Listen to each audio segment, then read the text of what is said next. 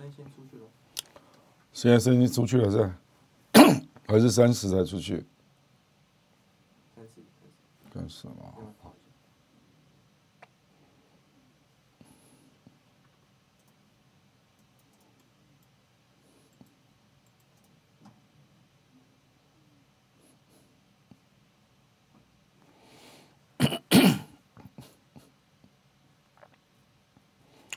我们声音出去了哈，是吧？好，我们声音出来了哈。今天我心情很难过啊，因为我最尊敬的朱云汉老师传出这个往生的消息啊。这个我认为他是台湾最优秀的政治的学者啊。那实际上，连两岸未来他都可以扮演很重要的角色啊。很难过啊！好，欢迎大家收看我们亮点交锋。我们今天是第三十五集的播出啊。我刚提到说，我今天早上心里非常难过，因为刚刚听到我们这个我最尊敬的朱云汉老师过世啊。那他是我认为台湾最顶尖的政治学者啊。那对于国际政治经济。还有比较政治、两岸关系都有深入的研究啊。那未来五年是两岸的关键期啊。那本来我们朱老师很有机会来成为两岸的宝贵的智囊的资产啊啊，这个实在是很难过，很难过啊。那是我最尊敬的老师了啊，我也修过他的课，他也帮我写推荐信。我去耶鲁大学留学，就是因为他帮我写推荐信。那我出的第一本书也是他帮我写序啊，所以要特别感谢朱老师了啊，也祝福他们家里一切平安啊。好，我们今天啊，这个 我们今天就是要讲一个比较大的题目了啊，就是就是发生了这种事情啊，我这个你看我这个首页做了一个图啊，中美气球风暴启动冷战危机啊。不，我后面打个问号，打个问号，说会不会真的这样走？因为历史有时候是偶然呐、啊，就是一些矛盾的汇聚啊。那有时候那个走岔，那那个一旦走了走岔路，走了弯路，要再拉回来，就会非常的辛苦了啊。我们也不能排除有这个冷战二点零的可能性啊。比如说杨永明老师，他就。有点小悲观了啊，不过基本上就是说也不一定会这样。可是 就是发生了这件事，中美都是考验啊，尤其对美国是大考验啊，因为美国现在的政局非常的混乱啊。那因为要选举嘛，所以民粹的压力动不动就会放大，所以使得要做出一个理性讨论的回应变得相对非常的困难啊，所以。我们就今天来说明这一个事件啊，然后其中的一些重要的细细节了啊，因为我们从细节才能够看出这个政治的内涵啊。我们先看第一页，这个就是这个气球的轨迹啊。其实这个中国外交部一直坚持把它翻成飞艇，我觉得是蛮奇怪的哈，因为最近中国大陆也是。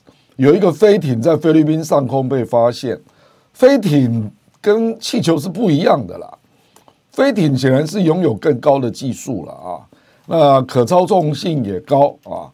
那这个真的是气球了，因为中国大陆这种气象的气球有百分之七十五，基本上是在湖南株洲的一个制造厂制造的。这个我昨天也查了一些资料了哈，所以那基本上。长得非常像啊，那大概这个等一下我们会讲它的技术面啊，就是基本上已经到了，它可以到五十公里的高空啊，所以是技术非常顶尖的公司哦。这待会我们再来讲啊。不过你可以看到，它从中国大陆一路飘，那经过俄罗斯勘察加半岛，进入阿留申群岛，然后进入了阿拉斯加。然后加拿大这样一路绕下来哈，这个我这边有昨有人整理出整个时间表了哈，我跟各位报告一下哈，一一月二十八号就进入了阿拉斯加，那美国的北方司令部就发现了，然后一月三十号离开阿拉斯加飞进了加拿大，然后三十一号呢，又从加拿大进入了美国的爱达荷州，哦，那美国的北方司令部就吓一跳，怎么又进来了？就从阿拉斯加进入加拿大，然后加拿大又进入爱达荷州啊，然后 那美军的参谋长联席会议主席密利就在一月三十一号告诉拜登啊，所以一拜登是一月三十一号知道的，那美国军方是一月二十八号知道的，然后二月一号就飞到了蒙大拿州啊，那因为蒙大拿州这个州的敏感性比较高啦。所以后来我们就看到了后续的发展啊，二零二月二号等等啊。那这个 左上角这张照片是在蒙大拿州被照到的照片啊。事实上，这个气球啊，本来都是飞三十公里以上的高空啊，那基本上人的肉眼是看不到的。可是它到了蒙大拿州的时候，下滑到了十八公里高。啊，所以不止被民航机看到，然后也被也被民众的肉眼看到。那就蒙大拿州有一个当地州的一个小媒体啦，就登出了民众拍到的照片，因为他以为是幽浮嘛，以为是飞碟啊，干嘛了啊？那就引起了美国国会的注意。那我们后来就看到共和党就借题发挥嘛，啊，然后在这里。搞了一个非常非常大的 一个议题啊，哈，这个基本上的经过是这样啊，我们就看这个图了哈，就是因为它就左上角那个球就是蒙大拿州的民众看到的样子，那下面那一张呢，就是民航机接近拍到的样子，OK，所以这个已经没有办法否认了，所以。美国国会就质疑嘛，后来白宫就做了紧急处理啊，大概是这样啊。我们稍微看一下这个气球了啊，右边是那个路线图啊。坦白讲，这个路线图如果是用我们讲这个高空气球了啊，这个美国是让媒体很有恶意了，他就直接说是 spy balloon，这是间谍气球。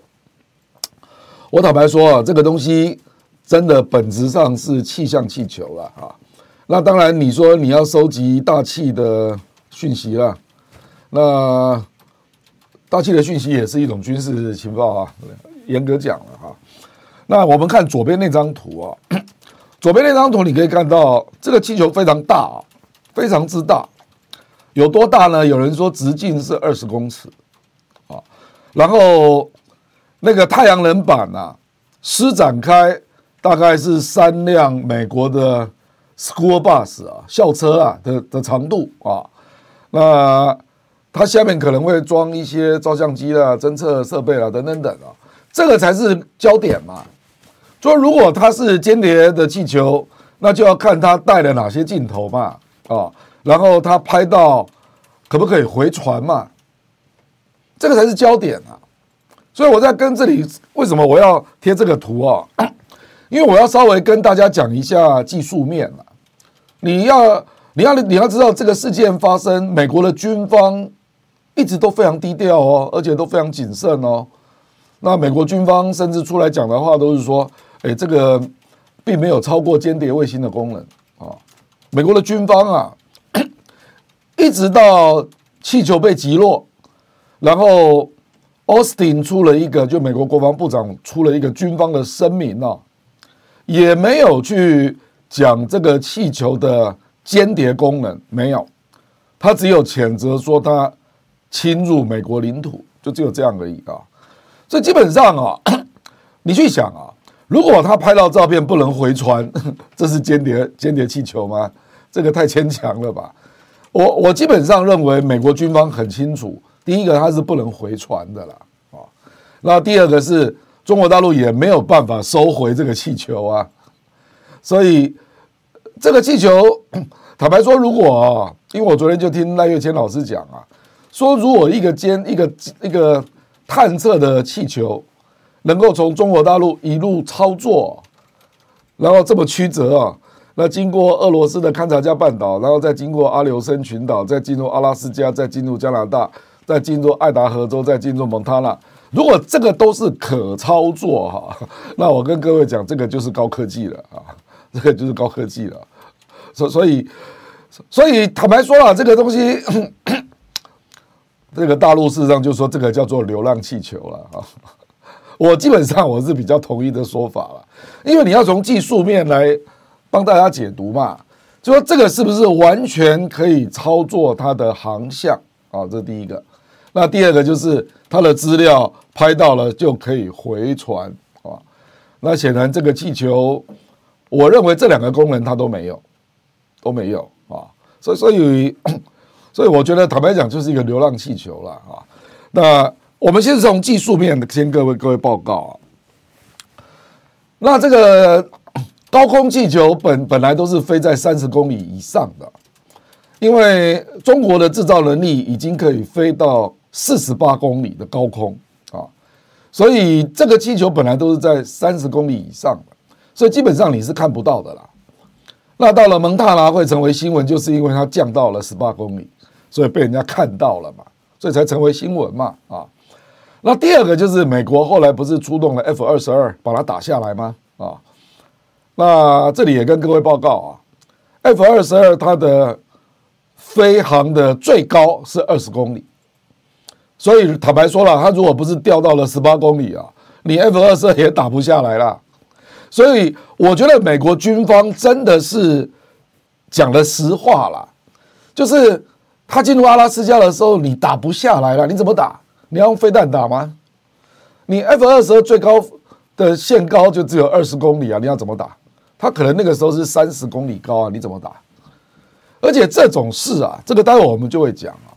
这种事事实上已经发生过很多次了啦，啊，这个，所以你这个对美国军方来讲，就不是什么非常严峻的、具有军事威胁的事件嘛，啊，所以我在这里先跟大家预告一下啊，这个事件的重点不在于高空气球飞进美国，不是这里，重点是美国为什么会做出这么严重的回应呢？这个才是重点啊。这个才是重点啊！就美国做出这么严重的回应，它代表了什么意义？那对后续中美关系会造成什么样的影响？哦，甚至对台湾也，我认为也会产生很大的影响了啊！这个才是重点啊，才是重点啊！啊，OK，我们看最下的这这个这一页啊，这个就把它的原理讲出来了。你来看啊，民航机就最下面那个啊。民航机它的高度一般大概就只有十二到十五公里了，一般是十二公里了，它的高度了。那战斗机就到二十公里嘛。那你看上面那个高空气球，它就已经到了三十公里以上了。所以基本上你战斗机 你也打不到高空气球了啊。那右边就是这个高空气球的原理啊，就是它装了太阳能电板嘛。那这电板很长啊，我刚刚不是跟你讲说有三辆。美国校车的长度吗？啊，那直径是二十公尺啊，这个球啊，那里面是充满了氦气嘛，就是这样嘛，啊，这个 我跟各位讲一下啊，就是有关这个气球啊，这里我有写了一个摘要啊，因为我昨天到处找资料啊，这个中国化工株洲橡胶研究设计院。这是一家有限公司啊，在湖南的株洲。我再念一次啊，中国化工株洲橡胶研究设计院。那中国气象局啊，两百多个高空气象站，它在全中国有两百多个高空气象站，每天放飞的气象气球有百分之七十五都是跟这个研究院买的。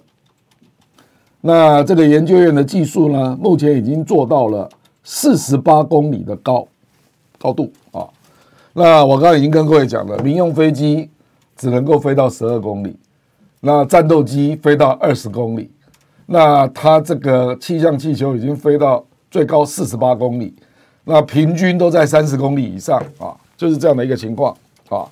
所以我是说，我们简单就是要了解一下技术面嘛，不然你就听到一堆人在那边吹牛啊，你知道吧？啊，这个这个株洲这个做的这个气球，在中国是 就第一名啊。它的技术是领先全国，它不止领先全国，它是领先全世界啊，你知道吧？哦，所以这个就是，所以你看那个中国外交部，他第一时间发了声明，就说这个是民用性质嘛，啊，这个事实上他就是要跟美国讲清楚嘛。那我们当然后来看到美国的后续的回应，他不去跟你辩这个了啊，因为这个没有办法辩啊，这怎么辩呢？啊，你去想一想是怎么辩？美国那个，你说你是株洲橡胶那个那个研究院呃，像设计研究院啊，那那个是民间的啊，那那个呃气象站可能也有个别的公司啊，等等等啊，那美国后来就咬定，第一个就是基于它的探测功能，那坦白讲，这个探测功能要等于间谍卫星啊，这个还有很大的距离啊，因为如果它不能回传。那你间谍个头啊，对不对？然后你可以进入美国之后，你还可以完全控制它的方向移动吗？我非常怀疑啊，因为事实上我们看到那个后来气球的轨道啊，它就一路乱飞啊，然后就飞到了后来在那个南卡罗来纳州，那美国军方等它飘到了外海才把它打下来嘛。哦，这里也有很多疑点呐，各位想一想啊，美国军方说啊，说我们怕打，因为这东西很大，如果把它中间打下来，怕掉下来会打到人呐、啊，坦白讲这是托词啊！各位你去想一想啊，他进入阿拉斯加的时候，美国军方就看到了。我不跟你讲有那个北方的防空司令部吗？他就知道了。你虽然战斗机那个时候打不到他，你可以用飞弹打下来啊，对不对啊？那你为什么不打？阿拉斯加人口稀少啊，你在那边打，事实上。要伤及无辜的可能性也非常低啊！你为什么不打？一月二十八号就进入阿拉斯加哦，然后接下来就进入加拿大哦，加拿大也没有打。那到了一月三十一号，他又回到了美国爱达荷州。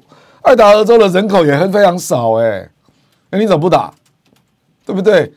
我坦白说了，美国军方就是断定他没有什么军事威胁嘛，啊，也不是什么。有史以来发生的空前的事件嘛？你以为这是第一次啊？怎么可能呢？哦，所以基本上他就不打嘛，不打就是认为这个不构成军事的威胁，而且判断它是属于一种失控的状态。然后它的讯号，这个美国防空的司令部很容易去查的了，然后讯号是不是不断的在回传嘛？那事实上就是没有嘛？哦，所以基本上他就没有去弄了啊，OK。好，我们接下来就看到中国外交部就这样回应了。他说：“中国无人飞艇因不可抗力误入美国领空。”这个无人飞艇，我认为中国外交部真的是写错了。这个就是一个气球了，因为我看过中国做的飞艇啊，飞艇不是长这样的啦啊，飞艇是那种长形的，像以前那个德国那个辛登堡那种飞船嘛。飞艇的英文是 airship。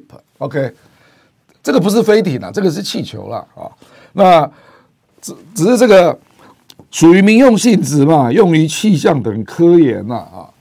那当然，你美国如果要扩大解释说所有的气象的资讯也是军事情报，那我也没有办法啊。哦，可是你如果什么都是军事情报，那 那什么东西都是是间谍嘛，不是吗？啊，就就看你认不认为它的威胁程度已经到这里了。因为后来美国认为它是重大威胁的考虑，是因为蒙大拿州这个地方有三个核设施嘛，那其中有一个就是美国的民兵三的洲际飞弹。这个我们现在已经有一万五千人了，可是按赞数只有两万两千一百啊，麻烦大家按个赞，谢谢。我跟各位讲，为什么这个事情会炸开？因为它飞进了蒙塔纳。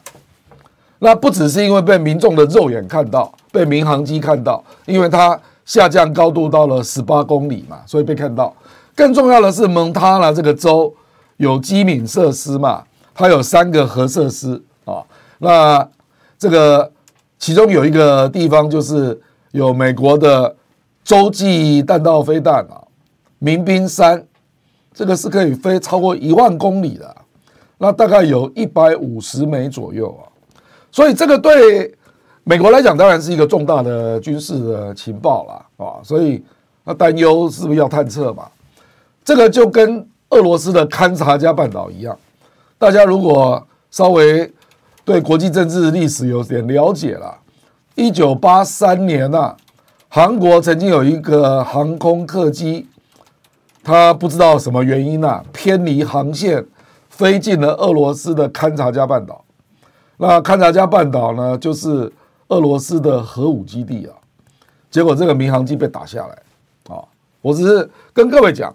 它如果不是因为降低高度被民众看到，还有因为它飞到了蒙大拿啊，美国军方或者是说它也不一定会变成这么劲爆的新闻了啊，因为美国众议院就开始把这个东西连接到军事用途了啊。那中国外交部第一时间就说，中方对飞艇因为不可抗力误入美国表示遗憾。OK 啊，就是这样啊，那个。这个是中国外交部第一时间二月三号的新闻稿啊，然后我们后来就看到布林肯，他就立刻做了决定，他就不去了，不去中国大陆了。他说他注意到了中华人民共和国表示遗憾的声明啊，那他表明这是一种不负责任的行为，明显违反了美国主权跟国际法，损害了此行的目的。可是呢，他这个声明也没有那么强硬啊。你看下面那行话，他说：“美国致力于外交接触以及保持畅通的沟通管道，而且还要准备在条件允许的时候呢，尽快访问北京啊。”所以基本上他后来的用语说是拖延呐啊，拖延呐啊。基本上啊，这个有个网友说：“谁说飞艇不能是圆形的？”我跟你讲啊。中国大陆是有飞艇的，不是没有啊！你可以去找照片啊。中国大陆有飞艇，也有气球。那株洲，株洲这一个，我刚刚讲这个橡胶的这个设计制造所啊，他做的就是气球啊，他做的就是气球。如果你因为中国外交部公布的那个，他说是气象用嘛，那气象用基本上都是气球了。那飞艇，飞艇是另外，它形状完全不一样了啊。这你可以。自己到网络去找照片啊，我这里就不传了，这个不是重点了啊。那就有人啊，在这个报道的过程中就说，这个事情有那么严重吗？我跟你讲，我左边这个报道啊，大家来看这一页啊，这个是美国《纽约时报》登的，他说中国早就有这个监测的气球飞进美国境内了。他说：“At least a handful of occasions。”这美国官员自己讲的，这不是第一次啊。然后他说，高空的气球也曾经在日本被发现。我跟你讲啊，前天啊，我们台湾气象局的那个郑明典他也出来讲，他说，二零二一、二零二二，他也曾经各在台湾看过一次这种气球，哦。就也进过台湾了，也进过菲律宾了，啊，也进过日本了，也到过美国，啊。那右边这个微博啊，这个科罗廖夫啊，他就举他弄了照片啊，他说除了中国之外，美国也有类似的高空气球，在巨大的球体下面吊挂着太阳能的帆板，还有专业设备啊。那这两年在日本跟菲律宾。夏威夷也多次有高空气球的报告。那下面这一页就是科罗廖夫提供的照片了。这个是日本的报道，你看是不是长得一模一样？跟这次在美国的就几乎是一样的嘛。那这个是在日本的宫城县的上方，二零二零年六月十七号。那日本的民众也是看到了，感到恐慌啊，因为以为是飞碟嘛，对不对啊？那就是挂了一个十字架的太阳能反板跟设备了，基本上就是类似的啊，类似的了。OK 啊，这个可是美国啊，显然就是媒体就不打算就此就算了，他就不断的追击啊啊。那这个是 CNN 的一个报道啊，他说有另外一个中国的间谍气球穿越拉丁美洲，五角大厦要新一步的暴露啊。他用的词还是间谍气球啊，各位啊啊，就显然有人不想作罢嘛，要继续搞嘛，不是吗？啊，我们来看下一页啊，当天呢、啊。布林肯宣布不去中国大陆访问啊，《华尔街日报》他就立刻登了一个社论哦，这个社论真的非常的鹰派啊，非常凶悍的社论啊。我觉得那个，因为我们知道《华尔街日报》是属于美国保守派的报纸嘛，哈，他就立刻讲啊，这个我左边把他的大意翻译出来了哈，他说从这件事。更可以看出，北京的野心是全球的，然后美国的本土是脆弱的啊！你看，他就在定调了，这个是在定调什么呢？他就是在定调，这是一个更大的军事力量对抗的一个事件，那只是被美国人发现这样而已啊。然后他就说，美国必须要发展出对中国避战的有效方法。可是，如果这件事情让中国继续逍遥法外，那美国要对中国避战就不会成功哦。他这个逻辑啊，他这个逻辑就是说，你中国大陆弄了一个间谍气球进来美国嘛，那如果中国可以继续没事啊，然后那个美国以后就没有办法制衡中国了嘛，所以你早晚就会发生战争了啊。然后就宣布，他就说啊，这个《华尔街日报》的社论啊。他说：“你要延后布林肯的访华是容易啦，可是拜登政府必须要向习近平展示啊，侵犯美国主权领土就要承担后果，这是非常强硬的社论啊！啊，我坦白讲，我我事后看这个《华尔街日报》这个社论啊，我认为对美国众议院有产生影响啊。那美国众议院就一堆人了啊，一堆人就出来开始炮轰白宫了啊，炮轰白宫啊。”我坦白讲，这个社论写的真的是大有问题了，啊，事实上，《纽约时报》就不认为这个是对的，啊，这个如果说我们这样讲了，如果说这种高空气球进入美国领土啊，那就是对美国领土的侵犯，然后是表示中美军事对抗的严重升级，那我请问你，以球以前就进来过啊？那你美国为什么没有这样的反应呢？这个高空气球不是第一次进入美国境内啊，各位，不是啊，所以是你这一次为什么小题大做成这样？这个才是问题啊！美国境内早就出现过很多次的高空气球了，各位，你以为这是第一次啊？不是啊，那美国军方知不知道？知道啊。而且我们刚刚不是跟你讲了吗？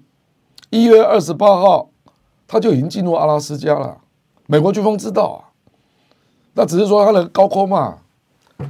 那美国军方事实上就想说跟以前一样嘛，这就是就是一个事情，你要 follow 它的轨道嘛。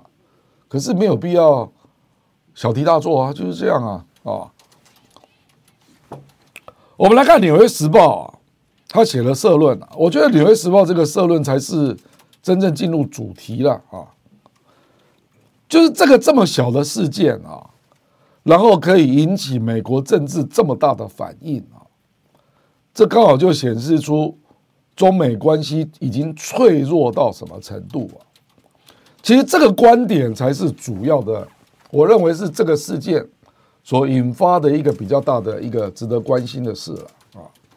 这是这是一个这么小的事件啊，那事实上。对美国的军事也没有明显的影响啊，那你怎么会做这么大的动作呢？啊，就他这个彰显出双方的互不信任已经到什么程度了，然后双方的紧张状态已经到了什么程度了啊？所以美国就有一些鹰派啊，开始传出我们右边这个是《纽约时报》他说美国的鹰派就开始传出这种阴谋论了啊，他就说啊，你美国整天到晚在探测我啊，所以我也要来探测你啊，所以美国的鹰派甚至认为啊，说中国的高空气球是故意让你发现的，因为让你发现，你才知道我也是有本事的，就说你可以探测我，我也可以探测你啊。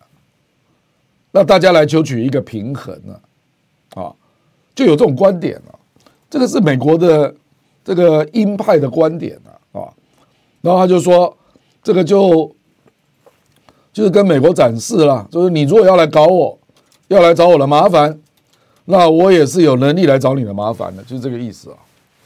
这是美国鹰派的说法，可是《纽约时报》基本上是认为这个说法不是主要的真相啊。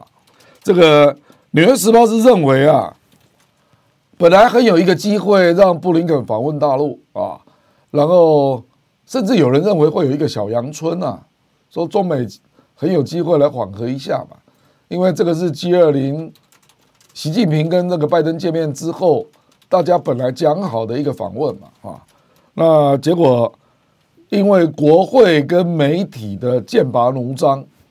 那使得这个机会就被失去了啊，就是这样啊。所以你就看到美国众议院的反应了啊。这个左边那三个都是美国强硬的众议员，针对这个事情立刻哦，前面第一个那个不是众议员，那是庞佩奥啊。庞佩奥就立刻贴了这张贴图啊。不过庞佩奥现在没有什么权利了。我们来看第二个，那是麦卡锡啊。麦卡锡第一时间就直接写啊。说中国如此鲁莽的轻忽美国的主权啊，那显然是一个不稳定的行动啊，会造成那个破坏稳定的行动，那一定要正视啊。然后他就说，拜登总统不可以为保持沉默。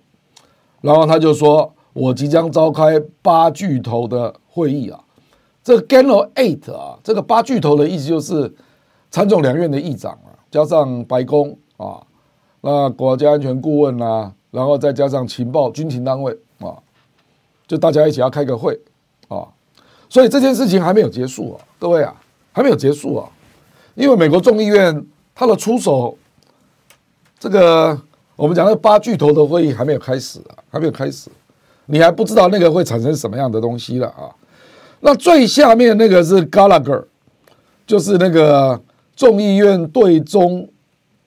这个战略竞争委员会的召集人啊，这个人坦白讲是麦卡锡的小弟啦，那他也立刻就写了一个，我说你看你看这件事刚好凸显出我们成立这个小组是对的啊，OK 好，可是这根本就不是第一次嘛，所以你到底在夸张什么？你麦卡锡不知道吗？公然说谎嘛？你麦卡锡不知道？过去也曾经有高空气球从中国大陆那边失控飘来美国吗？你不知道？怎么可能嘛？啊！所以你就是基本上这个你要说这个这个你要说这是第一次啦啊！这个侵犯主权呢？那过去你怎么不去说呢？啊所以杨永明老师啊，我觉得他这个他也是在第一时间就写了这个脸书啊。他说中国的卫星科技已经可以拍到美国境内行驶车辆的牌照号码，还需要用间谍气球来收集哪些机密资讯呢？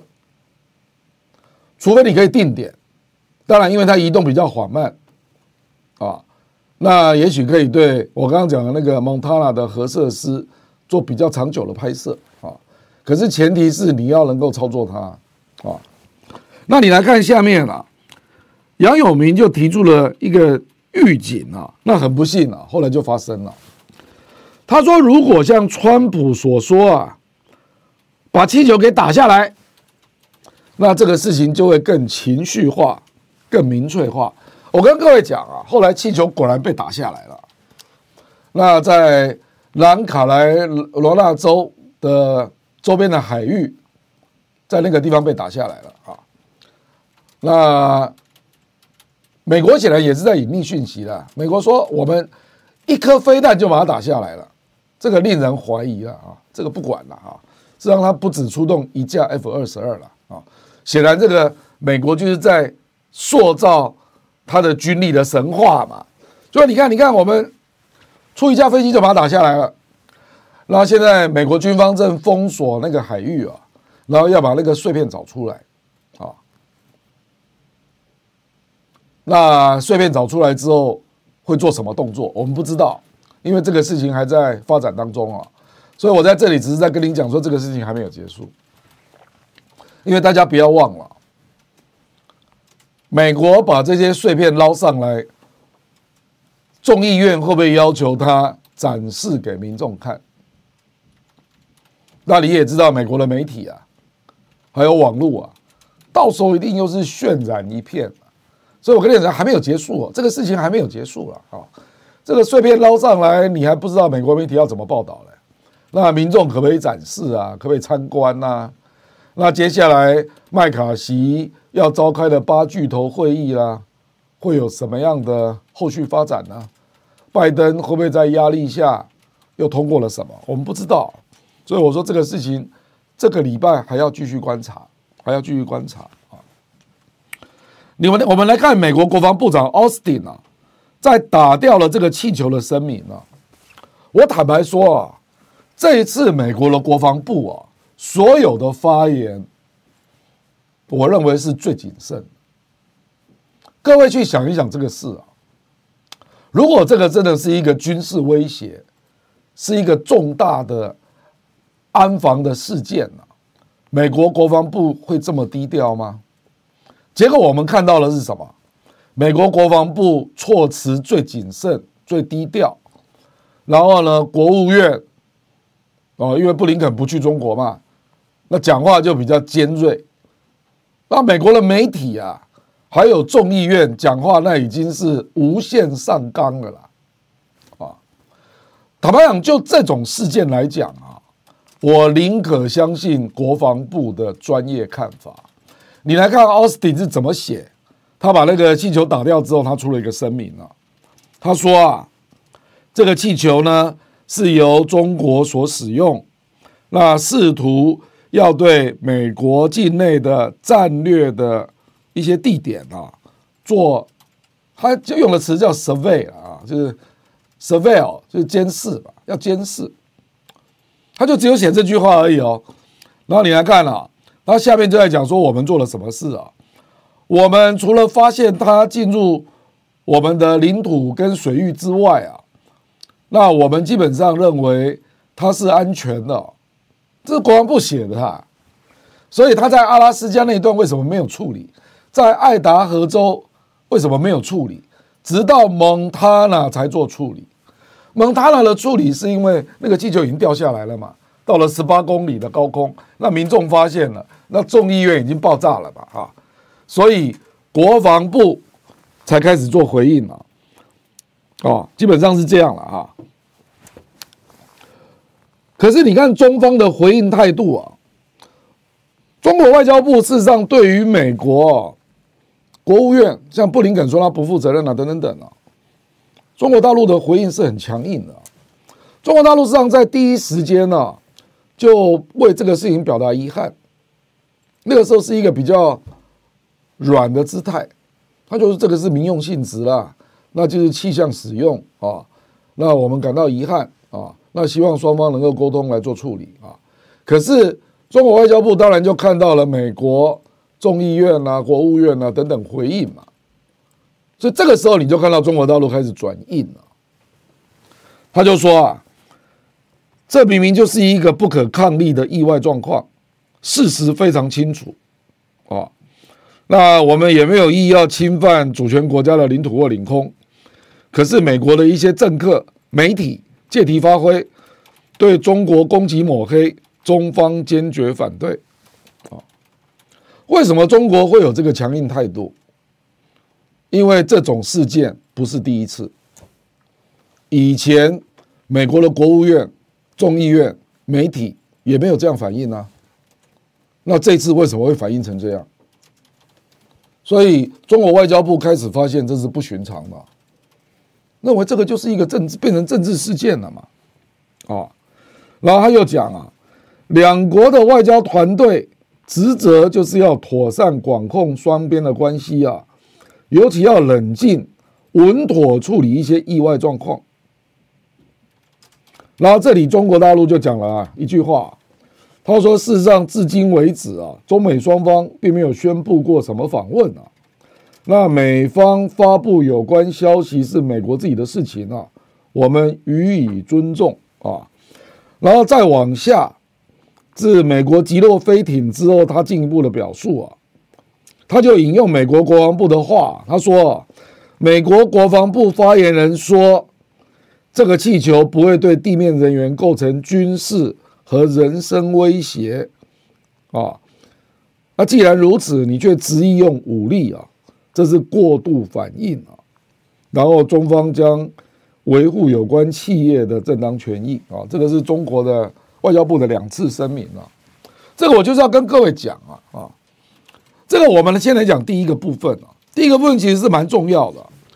他说：“哎，布林肯要访华啊，我们至今没有证实啊。”所以你既然没有证实的东西，你们在讲什么取消啊？我们就要来看啊，这个下一页啊，这个这个这个事情，我先跟各位讲一下，在这里啊，这个我们先看这一页啊。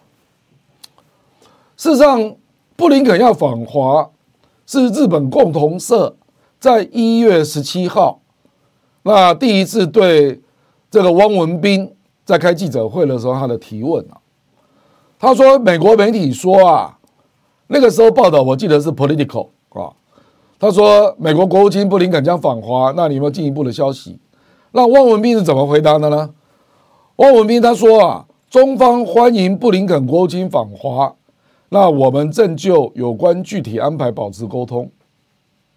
哦，然后他下面就讲了，他说希望能够这个树立正确的对华认知啦。”坚持对对话而不是对抗啦，双赢而不是零和啊，与中方相向而行啊。我跟各位讲啊，你如果熟悉中国的外交，你就知道这个时候还没有定案，这个只是对一个说布林肯有意愿要访华，然后汪文斌就了一个友善的回应，说可以啊，我们来沟通相关的细节啊，啊，可是你看到一月三十一号，彭博社。因为布林肯的访华一直都没有被正式的确认啊，所以彭博社他就再问那个时候这个中国外交部的记者会的发言人是毛宁啊，他说布林肯将在二月五号到六月访华，那你有没有什么评论？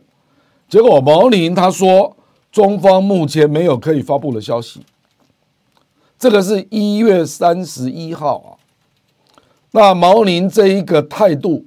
一直到二月二号都没有改变，所以我认为啦哈，我从这里合理推论了啊，就是这个事情实际上没有确定，中方一定是坚持了某些原则啊，然后跟美国没有办法达成共识啊，因为美国到中国布林肯去访问，当然希望得到一些东西嘛。那中国当然也相对希望得到一些东西嘛，那双方就是没有谈妥嘛，所以中国外交部就没有确认这个访华的事件嘛，也就是说布林肯并没有接受接到正式的邀请啊，还没有啊。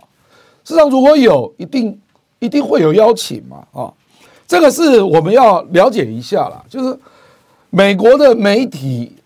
对于这件事情的上纲程度已经到了不可理解的程度啊！因为到二月一号，我还看到一个新闻啊，说布林肯要访华，而且还会见到习近平，这根本就不是真的啊！那美国的媒体还把它当做新闻在写啊！而且从一月十七号到二月二号，如果布林肯要访华，那美方对中国那关系应该要进入缓和的状态嘛？可是我们却看到美国从一月十七号到二月二号，它是步步紧逼啊！美国对中国做了非常多的新的攻势啊！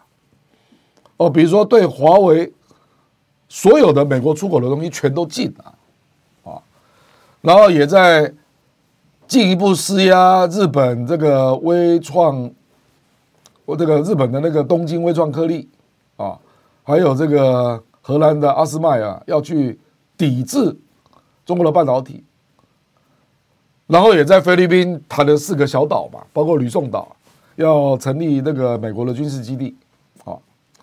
这个基本上是，你一月十七号既然已经说我愿意访访问中国，然后你从一月十七号到二月二号，你在做的都是步步紧逼的动作，那你这个访问怎么访问啊？你去想一想，中国会怎么去理解你？所以这个就是一个很奇怪的一个状态了。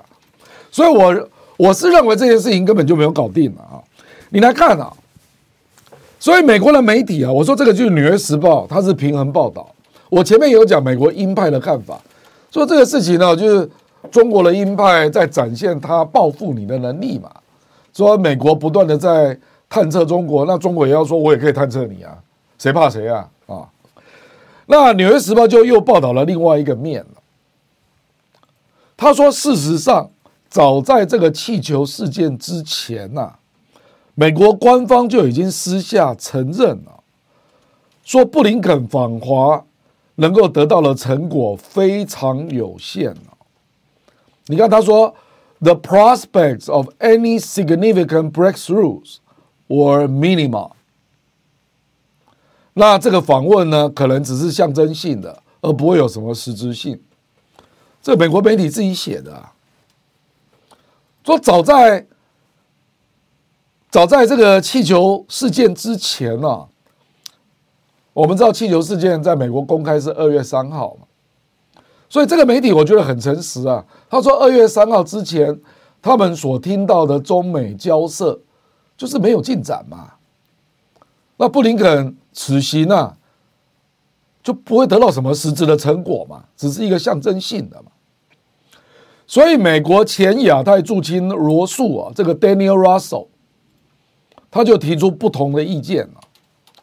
他认为布林肯取消访华这个动作是不对的，哦，因为他认为这种类似的事件在过去也发生过啊。那布林肯现在竟然因为这么一个气球入侵事件就取消访华，然后这个 Daniel Russell 他当过美国前亚太驻青啊。他就讲了一个大实话，他说：“这根本就不是一个，你看我中间画那个蓝线啊，这根本就不是一个军事威胁，It's not a military threat。然后也不是一个对民用航空的威胁，a threat to civilian aviation，或者是一个 significant intelligence risk，也不构成一个有意义的情报上的风险。这个就罗素讲。”美国前亚太驻青了，这个气球事件根本就不构成美国的军事威胁，不构成民用航空的威胁，也不是一个重大的情报的风险，那你却小题大做，屈服于美国媒体跟众议院的民粹压力。罗素认为布林肯是做了一个错误的决策。然后他下面就讲，美国啊，跟中方要讨论的问题的重要的事情啊，远远超过这个气球事件。你这个是因小失大，这个是 Daniel Russell 讲的，他是前亚太驻青啊。这个观点最近几天越来越多人讲，说你美国到底要干嘛？美国是个大国啊。那这个事件真相是可以调查的，我甚至怀疑了。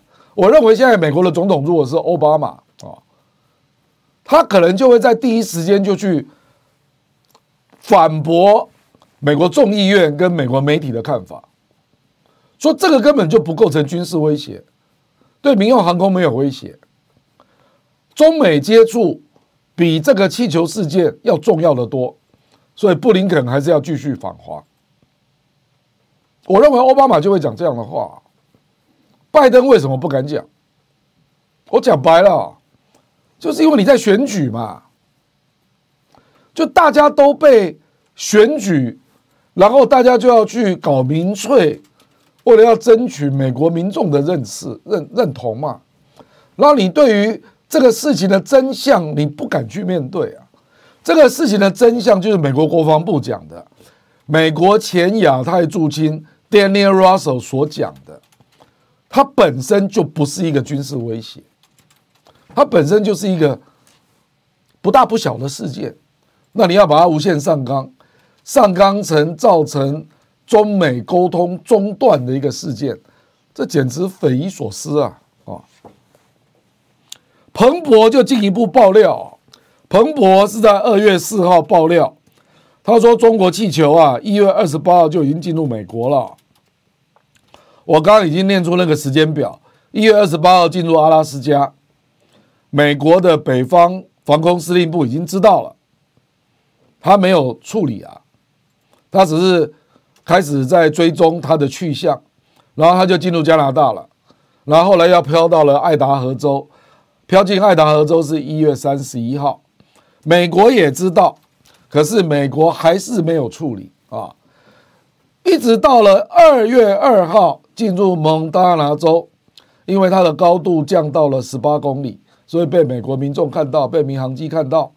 然后蒙大拿州有核设施，所以就在美国的众议院炸开啊，那美国的保守派的媒体也大肆的抨击啊，那白宫才不得不在。当天下午公开承认，那个是美国的二月二号下午的五点十分哦，白宫不得不承认，这就是过程。那各位会问，那一月二十八号到二月二号下午五点，白宫在干什么？我跟各位讲啊，白宫就是做了两个动作，第一个跟国防部长奥斯汀说，你要提供我军方的建议，这是第一个。那美国军方的建议就是这件事情没那么严重，OK，啊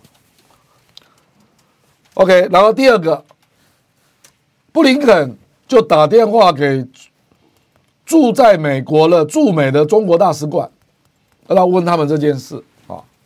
那感谢啊，我们现在已经有两万五千人在线了，那按赞的只有六千六，那也麻烦大家再按一下哈。那我就跟你讲，白宫做了什么事，跟国务院做了什么事。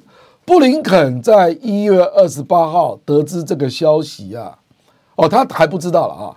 布林肯知道一月三十一号才知道，因为他又进来爱达荷州嘛，所以美国军方就再去跟拜登做报告。那拜登就立刻指示布林肯。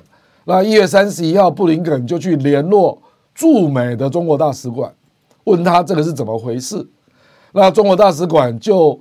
跟布林肯报告了后来中国外交部所写的状况，说这个就是一个民用的气象气球，那已经失控了，那他们感到遗憾啊，就是这个状况啊。中国大使馆也没有说谎啊，也没有说谎啊。那中国从头到尾都是坚持这个看法。美国军方坦白讲，从头到尾也是一样的看法。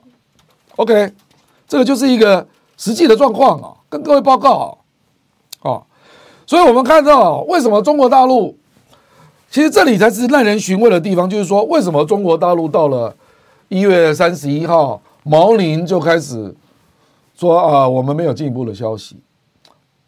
我坦白说，中国对于布林肯来访啊，本来就没有期待很高了，所以他当然有设底线嘛。就你布林肯既然要来啊。那你最近发生了这么多事，你总要给个答案吧？比如说布林肯，你说要来，结果爆发了麦卡锡说他四月要到台湾，那你这是什么意思呢？啊，那很多啦，很多相关的议题啦，那你突然之间对华为做全面的禁止出口，你是什么意思呢？那你要到菲律宾吕宋岛搞军事基地，你是要干嘛呢？你不是要跟我谈吗？所以我认为中国大陆一定是思考了这些问题啊。然后接下来就是我们说，最近今年二零二三年以来，中国大陆对于自己的状况，他越来越有自信了。我们看下一页啊，下一页我就跟各位讲，全球的成长，这是最新的一个报告，国际货币基金 IMF，他认为带动全球经济成长的主要的力量就是中国跟印度，然后他对中国的经济成长啊，从四点五提到五点二，五点二，这是国际货币基金的力量哦的说法啊。啊，那这个是第一个啊。那我们再看第二个，美国有陆续越来越多的企业界的大佬、财经界的大佬出来讲话。比尔盖茨在一月二十九号他说，他认为目前美国对中国的心态是双输哦。你政治上根本就是处于一种衰弱的状态啊。那中国啦、印度啦，还有其他一些国家，他认为要在世界上发挥更大的作用。比尔盖茨他说：“中国崛起是整个世界的重大胜利。”这是比尔盖茨的用语啊。我认为啊，中国基本上从一月到现在的发展的状况，他对自己的底气啊是有自信的，所以他就认为你布林肯要来访问中国，你总不能只是要来拿我当舞台吧，来秀你自己的议题吧。你要么就达成真正的几个重要议题的共识吧，不然你大可不来啊。所以他等于是有了底气之后，在立场上就变得更强了啦。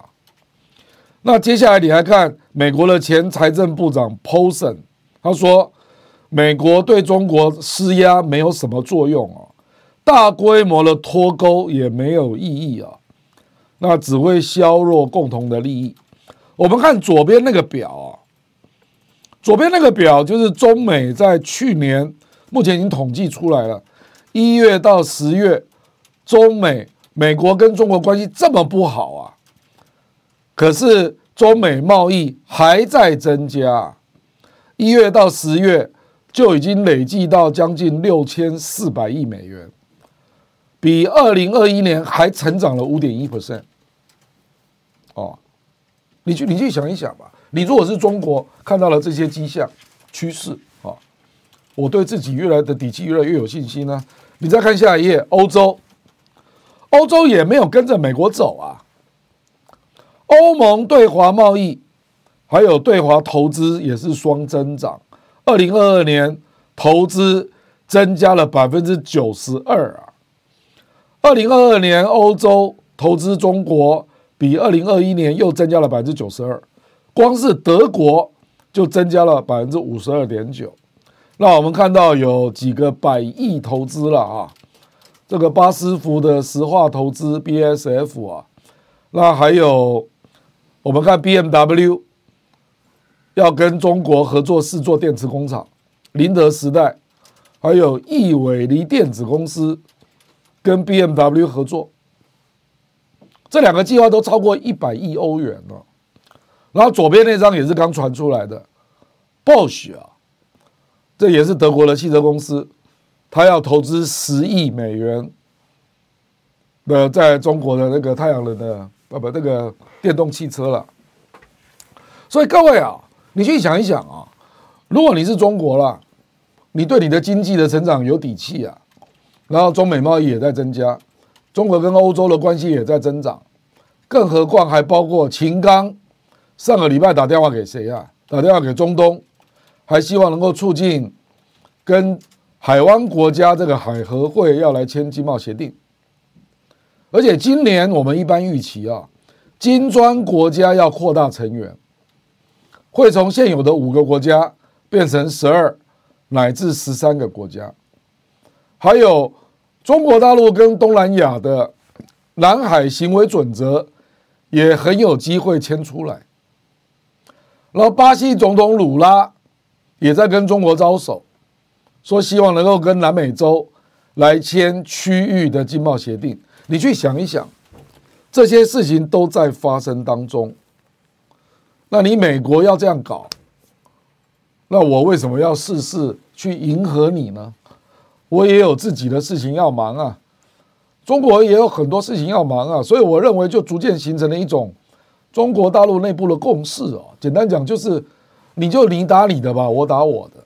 你玩你的，我玩我的嘛，那不用那么勉强嘛，你不要拿我的舞台来作秀嘛，不要讲老是讲一些象征性的嘛，大家要谈就谈真正的议题嘛，啊，那有一些美国人就很紧张啊，说这样的民粹压力啊，会不会重演当年一九六零年的 U2 的集碎的事件啊？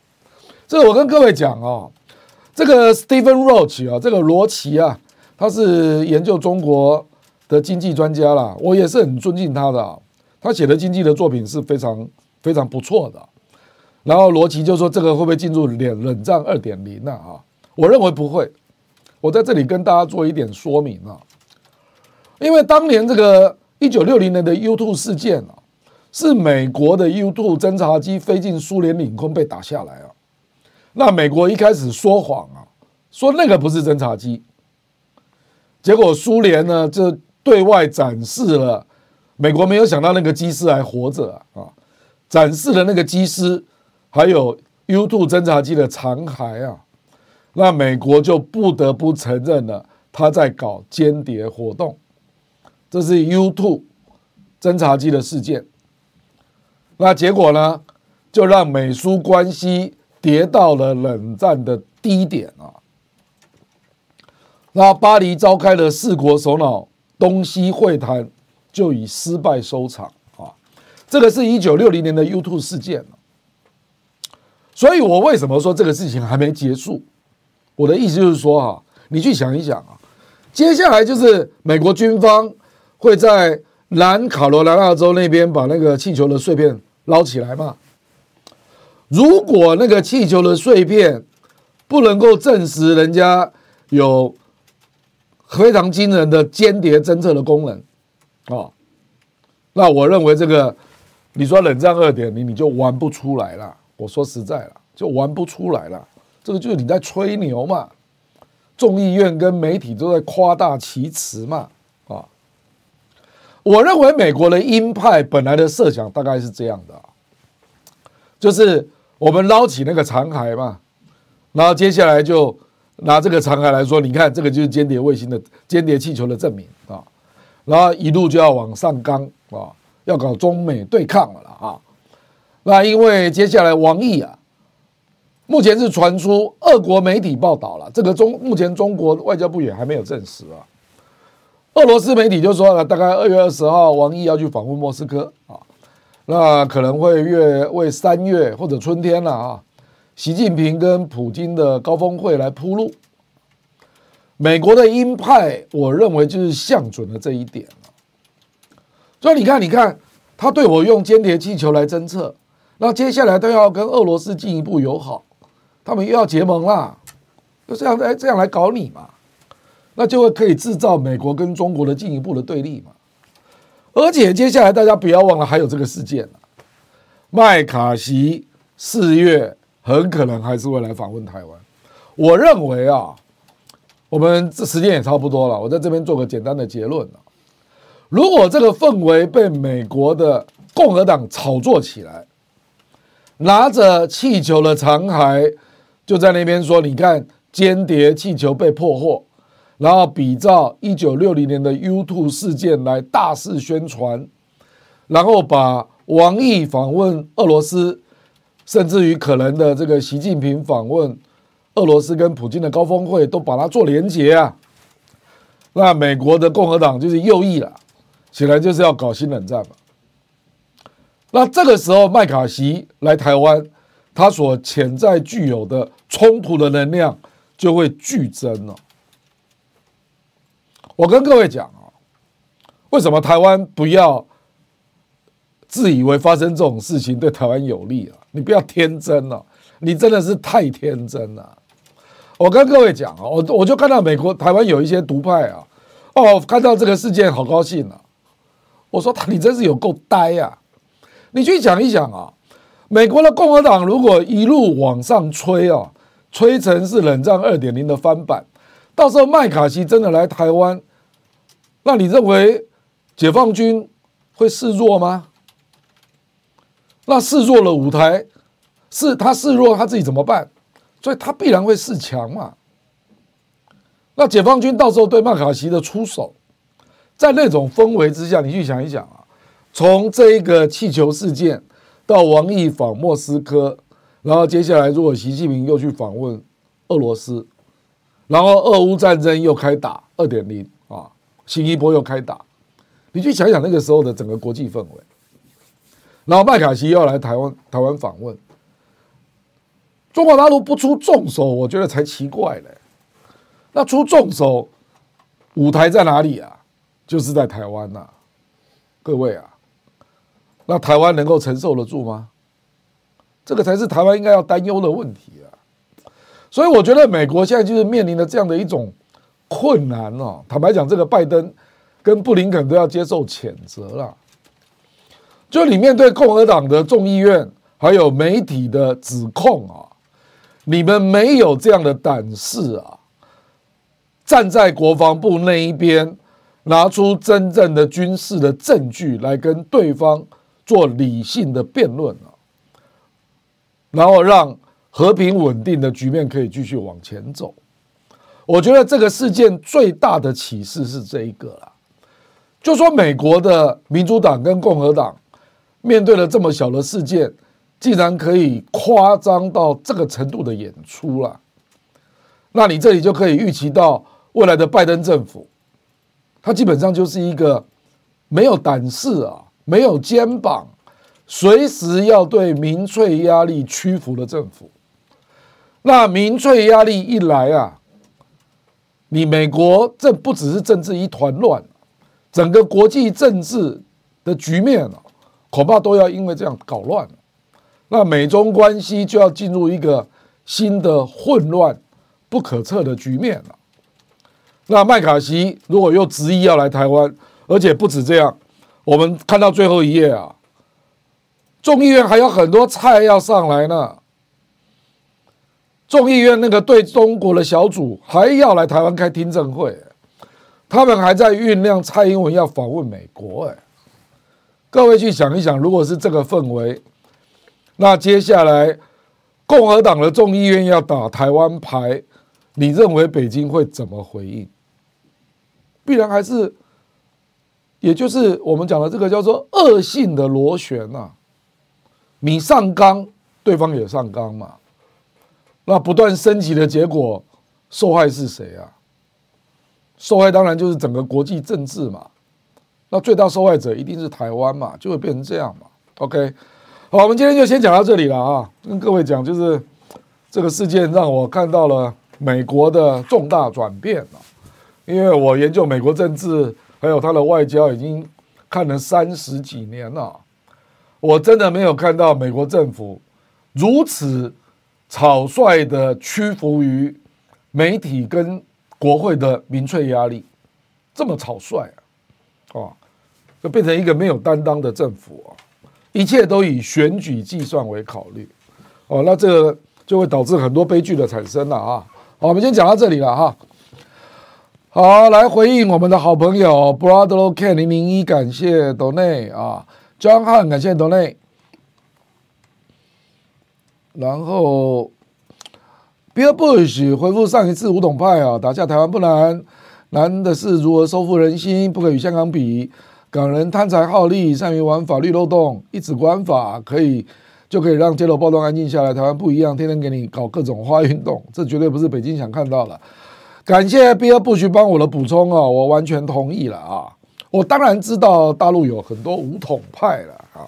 我我在那个亮剑台湾上个礼拜四，我们就说我们是在讨论两岸如何和平来达成终局的谈判嘛，那能够避免掉没有必要的意外了啊！大概是这样。好，Michael 认为大陆不会轻易动武，是因为后续治理困难的。是真的太不了解大陆当局了。大陆玩文字武功的深度，不是台湾民众跟不这个我们了解，你错了，我们都了解。所以台湾现在没有人说要宣布独立啊，台湾也没有人说要自宪建国啊，所以当然是了解嘛。所以就大家知道要给大陆当局一个下台阶嘛，那才不会把这个武统的引信给点燃了嘛。当然是这样嘛，这个怎么会不了解呢？可口可乐，亮哥您好，首先希望你能够保重身体。最近有点消瘦。对，因为我我前一阵子感冒蛮久的了啊，那脸颊有点凹陷啊，现在这个肉又稍微长回来一点啊。那期望你能够针对这次乌俄战争的始末专说一堂课，让大家知道乌或俄如何被逼上这场战争，亦可让大家知道大国博弈或地域战争是怎么炒作的。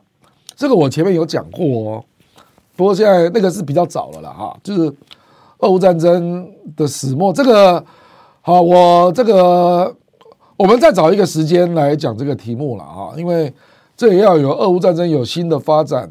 那才有它的时效性嘛，对不对啊？这个随意光用，我也非常难过。我想你讲的应该是朱云汉老师了啊。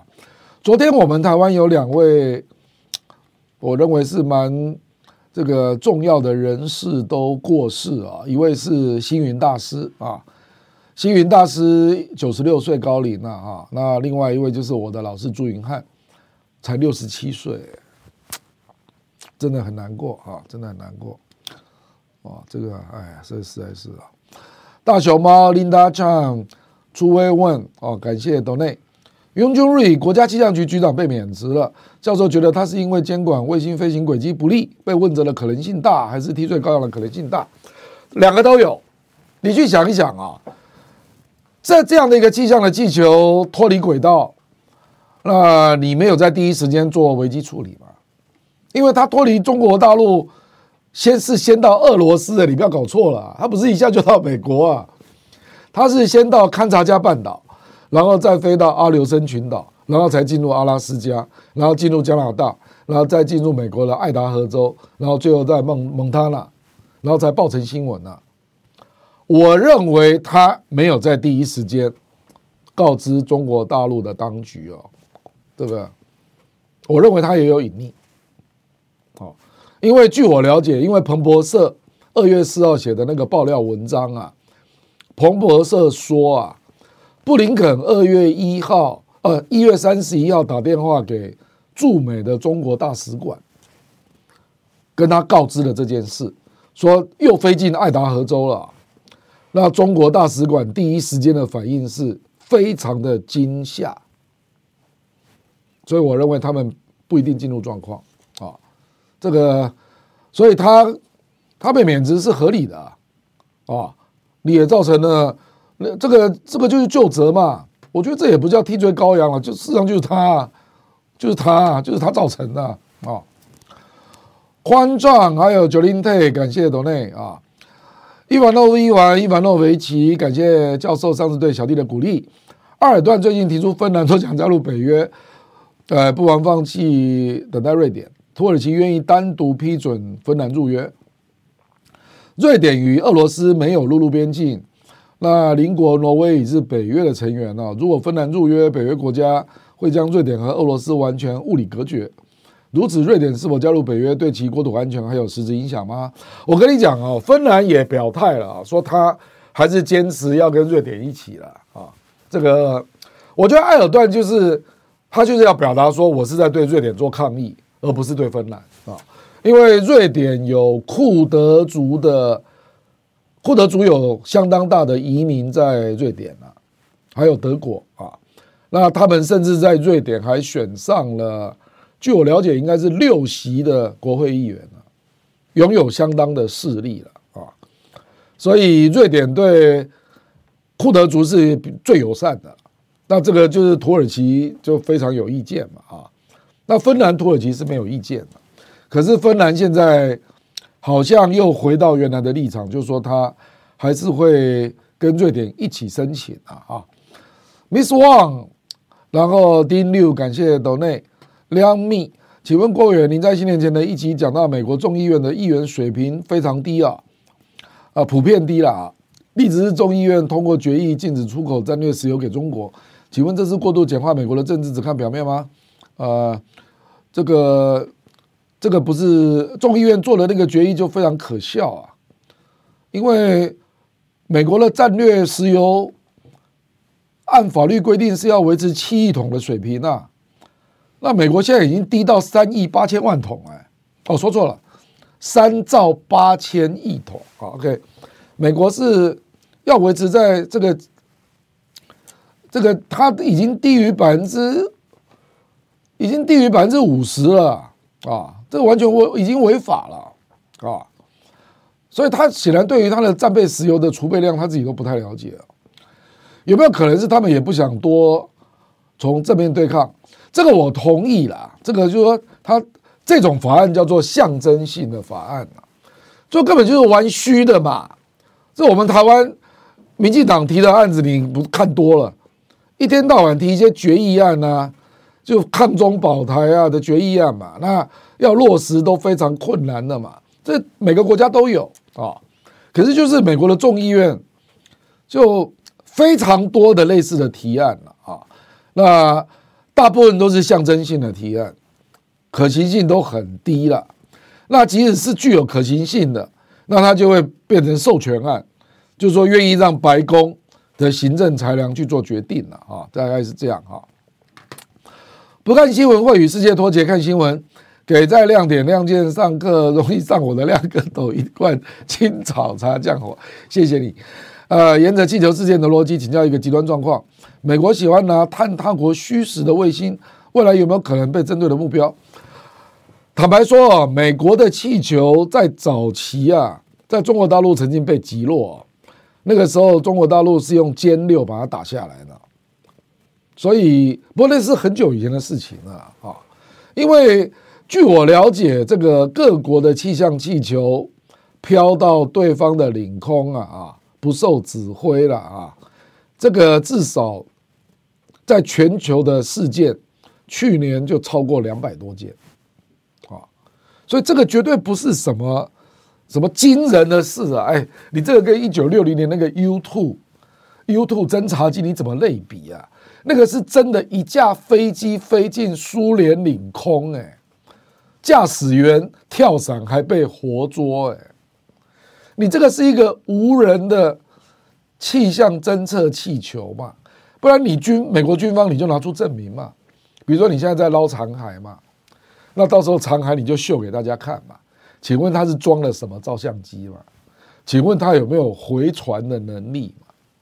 如果它没有回传的能力，你还说它是什么东西啊？啊，说它是什么间谍气球啦？这个这个空前的威胁啦？啊？你这个是要骗谁呢？啊，Eric Joy，感谢 Donate 啊，Tomson Mercury，林中达、赖艺兴、鼎新山、Melissa Tang，还有 Gary Wu，感谢 Donate。阿好，如果真的是间谍气球，更应该干扰之后把气球拖下来分析，确认到底中国收集了什么讯息，而不应该直接击毁灭证。是啊，中国大陆就是这个说法，就是说这个是民用的，那你应该让它慢慢。降落的时候，它也许会在美国的海边就跌坠落海面嘛？那你那个时候就把它捞起来啊！你没有必要做一个军事动作，用飞弹把它打下来啊！美国那个飞弹打下来的动作，我我觉得就是纯属作秀了，他要秀给美国民众看嘛。所以你看，我们是打了下来的啦，这本来就打得下来啊，这有什么奇怪？连中国大陆早年都用歼六打下美国的驻飞间谍气球啊，哦。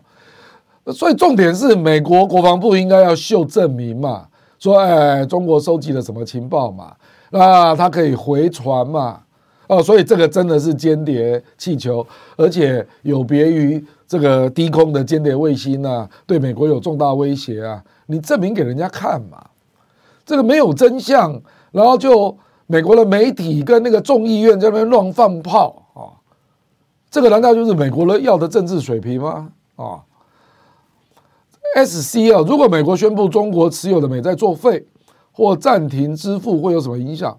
我跟你讲啊，美国不会轻易这样做了，因为你如果这样做，你的美债以后谁敢买啊？啊，所以我们最近就看到中国大陆不断的减持美债了，因为美中国大陆也是在预防一种风险嘛，就是会不会被冻结了啊？因为比如说，如果发生冲突的时候。美国会不会比照对俄罗斯 SWIFT 的那种金融制裁的做法？所以中国大陆目前美债的持有量只剩下八千七百亿，这是有史以来最低啊！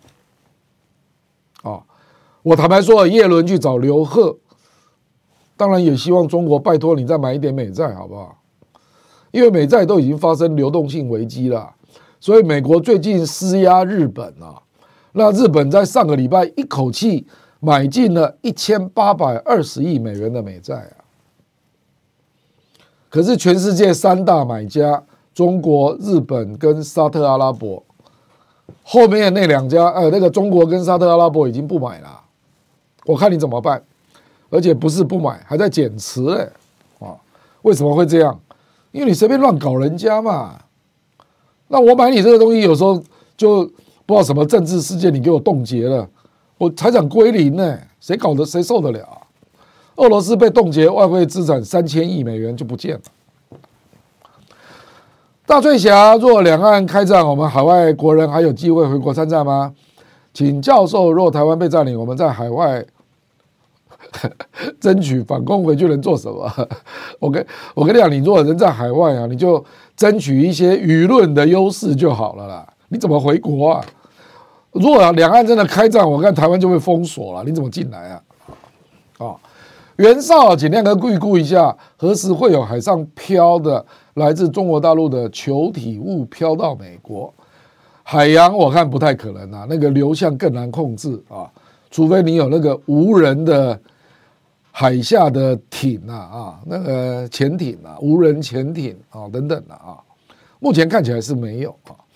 为了啥？感谢德内啊，Simon Lee 四十一次又一次证明美式民主政治有多么愚不可及。为了政治利益，不停散播仇恨，制造对立，谎言成为社会主流，国家停滞没有进步，责怪中国发展太好，即将超越美国是一种威胁，实在可笑至极。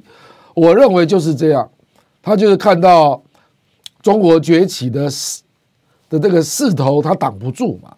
你想一想，我刚刚秀的去年二零二二年一到十月的贸易，中美贸易又创新高。你贸易战打了三年多了，还搞成这个样子，那美国当然会有很多人很慌啊！哦，做老大做太久了嘛，发现现在很多事情都脱离他的控制之外，这就是他的问题嘛。然后他又不愿意正视，用理性的态度去正视事实啊，真是可怕啊，啊！Game Changer 气象局局长庄国泰被免职，哦，和流量气球无关啦。哦，被免职是上个月中旬的事，现在已经转任甘肃省政协主席。哦，很感感谢啊，你帮我们做了澄清啊。那个中国大陆的气象局局长庄国泰被免职啊，不是因为这次的事件，而是上个月中旬就发生了。感谢你啊，J 六，请问亮哥，这是中国将无人飞艇被美方击落的事情，在外交部跟国防部方面的调门拉得很高，按照正常的外交逻辑没有必要。因为毕竟是进入了美国的领空，被击落就刚好而已，所以我猜会不会是有意为之啊？就好像上次佩洛西访台一样，为之后的反制行为铺垫民意基础。我跟你讲哈，中国大陆第一时间的反应没有那么强硬，我们就看到外交部只是平铺直叙说出说这只是民用性质，是气象专用，那为失控飞入美国境内。表达遗憾之意啊，这个是外交部第一次的声明啊。那可是后来他看到布林肯的指责的用词了，那还有美国众议院呢，越来越上纲嘛，所以他开始做强硬的回应了，才会开始变成这样啊。所以他是有两阶段的哦。我认为第一阶段他就是寻求说，哎，布林肯你不要紧张嘛，这个。大家就就事论事来看怎么处理嘛，那结果结果布林肯就说他不来了嘛，然后就开始把言论上纲了嘛，啊，结果中国大陆就开始转去强硬了嘛，所以我刚就跟你讲说我的分析啦，我说中国大陆为什么会转去强硬？我觉得他是看到了说，啊，反正我跟你布林肯沟通哦，我们也没有什么进展啊，那我今年的经济还有跟。国际社会的各方的关系，包括跟欧洲、中东，还有跟这个拉丁美洲啦，还有南海行为准则，我还有很多事情要忙呢。啊，还有俄罗斯，对不对？所以我没有必要屈就太多吧。我觉得大概是基于这样的一种心理了啊。那当然，这个就因为你强势回应，那美国这个国家是不会服软的啦，所以我们预期这个礼拜一定有更大的斗争啦，大概是这样啊。雍君瑞啊，感谢斗内那个飞飞混获益良多，感谢你啊。雍君瑞，上个星期我观看了卢沙野大使在加拿大和法国上电视，几乎所有视频，并浏览了网友的评论。两国网友虽然不完全认同中国政府的说辞，但更讨厌没有礼貌且经常打断来宾发言的主持人。因此，他们乐见有位东方大国的来宾能以近乎无赖的方式来入队这些小流氓。网友甚至收集了卢大使说过的“讲人权的前提是要有活着的人”。这句话还讲得不错啊！啊，证据要可信，逻辑要自洽，统一后我们要进行再教育等等金句，可见卢大使在网友心目中的地位。这个中国大陆的强硬派的网友本来就很多啊，这个我不会惊讶了啊。陈琼瑶，台湾如果继续跟着美国的对中路线走，最终会如何？哈，最终会如何？最终就准备打仗吧。最终会如何？啊，这个托尼六朋友好，三胖，Are you 晃？还有 J Chu，感谢斗内啊，雅媛报告亮哥，昨天看到我们的战猫部长吴钊燮跳出来延伸谴责中国，随后的一整天，脸书接连推荐了一堆侧翼粉专、业余图文给我。看来绿营还是加大组合拳，与中央厨房的力道与经费不断投入广告。我跟你讲，这个就是你，反正你接下来你就知道了。反正我们的外交部跟一四五零从来不会。把事情看得太远了，他们的眼光大概都只有两三天的视野啊。这个事情等一个月之后，你就知道它的发展的方向了。到时候不要又翻车了啊。OK。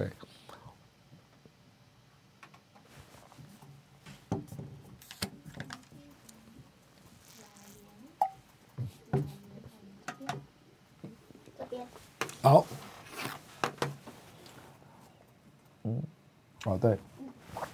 Tony Liu 坐标蒙特利尔，感谢亮亮大师持续带给大家大量客观分析和数据。看了上期亮剑台湾，听到明年五二零是最后向北京喊话的机会，为什么会是最后一次？因为我跟你讲啊，呃，明年五二零不管是哪一个政党执政啊，啊，那新当选的总统候选人他有就职演说嘛，就是五二零，那他就要释放一种讯息说。跟中国大陆来做政治谈判是有可能的。如果北京明年五二零产生了一个新的政府，哎，明年是二零二四，哎，各位啊，二零二四再加四就二零二八嘞。那各位要知道啊，习近平这一任只做到二零二七，哎，所以二零二四年五二零的总统就职演说所释放的讯息当然非常重要啊。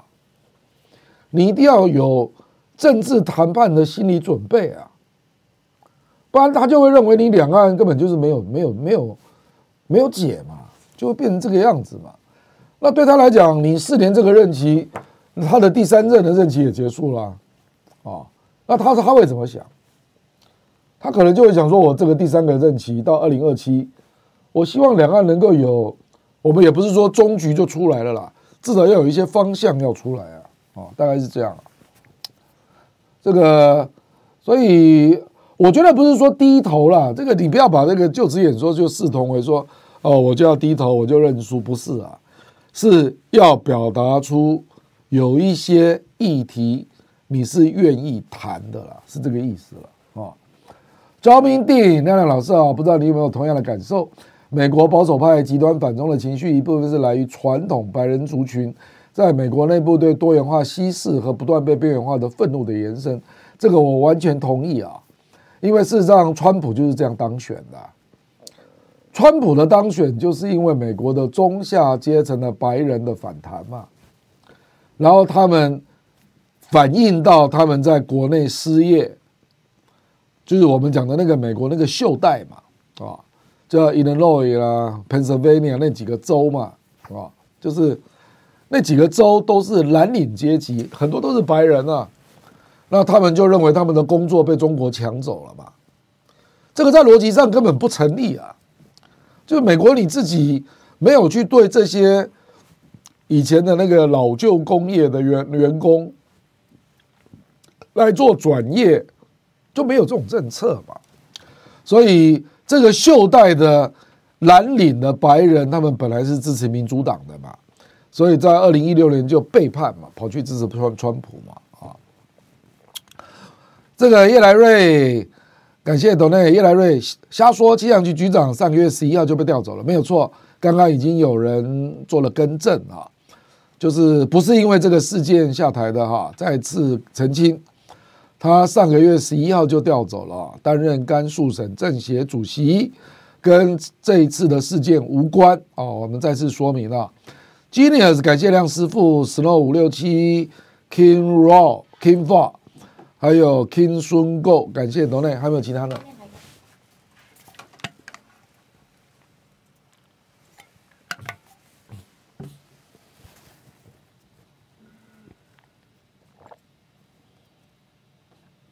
好。好，还有两位朋友哈，张张 Jacky 支持亮哥为避免唯美所利用，挑起两岸竞争的努力，感谢你啊！我们台湾真的一定要睁大眼睛呐啊！这个要，我认为中美台这样的一种角力哈，你要避免紧张情势无限的蔓延，基本上就是两岸要对话了，就是这样。好，OK。Nobody can，亮哥，猪宅在美国吃和牛，猪宅还要九号才回来。你今天晚上要去哪里吃饭呢？这个我跟阿仔的直播本来是每个礼拜二，可是这个礼拜他人在美国啊啊，所以这个礼拜我就没有好吃的东西了啊。他现在人在德州了啊，每天都把他晚上吃的东西拍照跟我赖寄给我看，这个混蛋哦，这个啊，这个。他在美国每天都吃的很好，OK，这个他是帮他的好朋友翁履中老师站台了啊，因为我们翁老师要成立一个智库啊，大概是这样。好，我们就回答完我们所有朋友的问题了哈。那感谢各位的收看，我们今天亮点交锋第三十五集的播出啊，那欢迎大家这个礼拜四我们再来讨论台湾的问题，亮剑台湾，感谢各位啊，拜拜。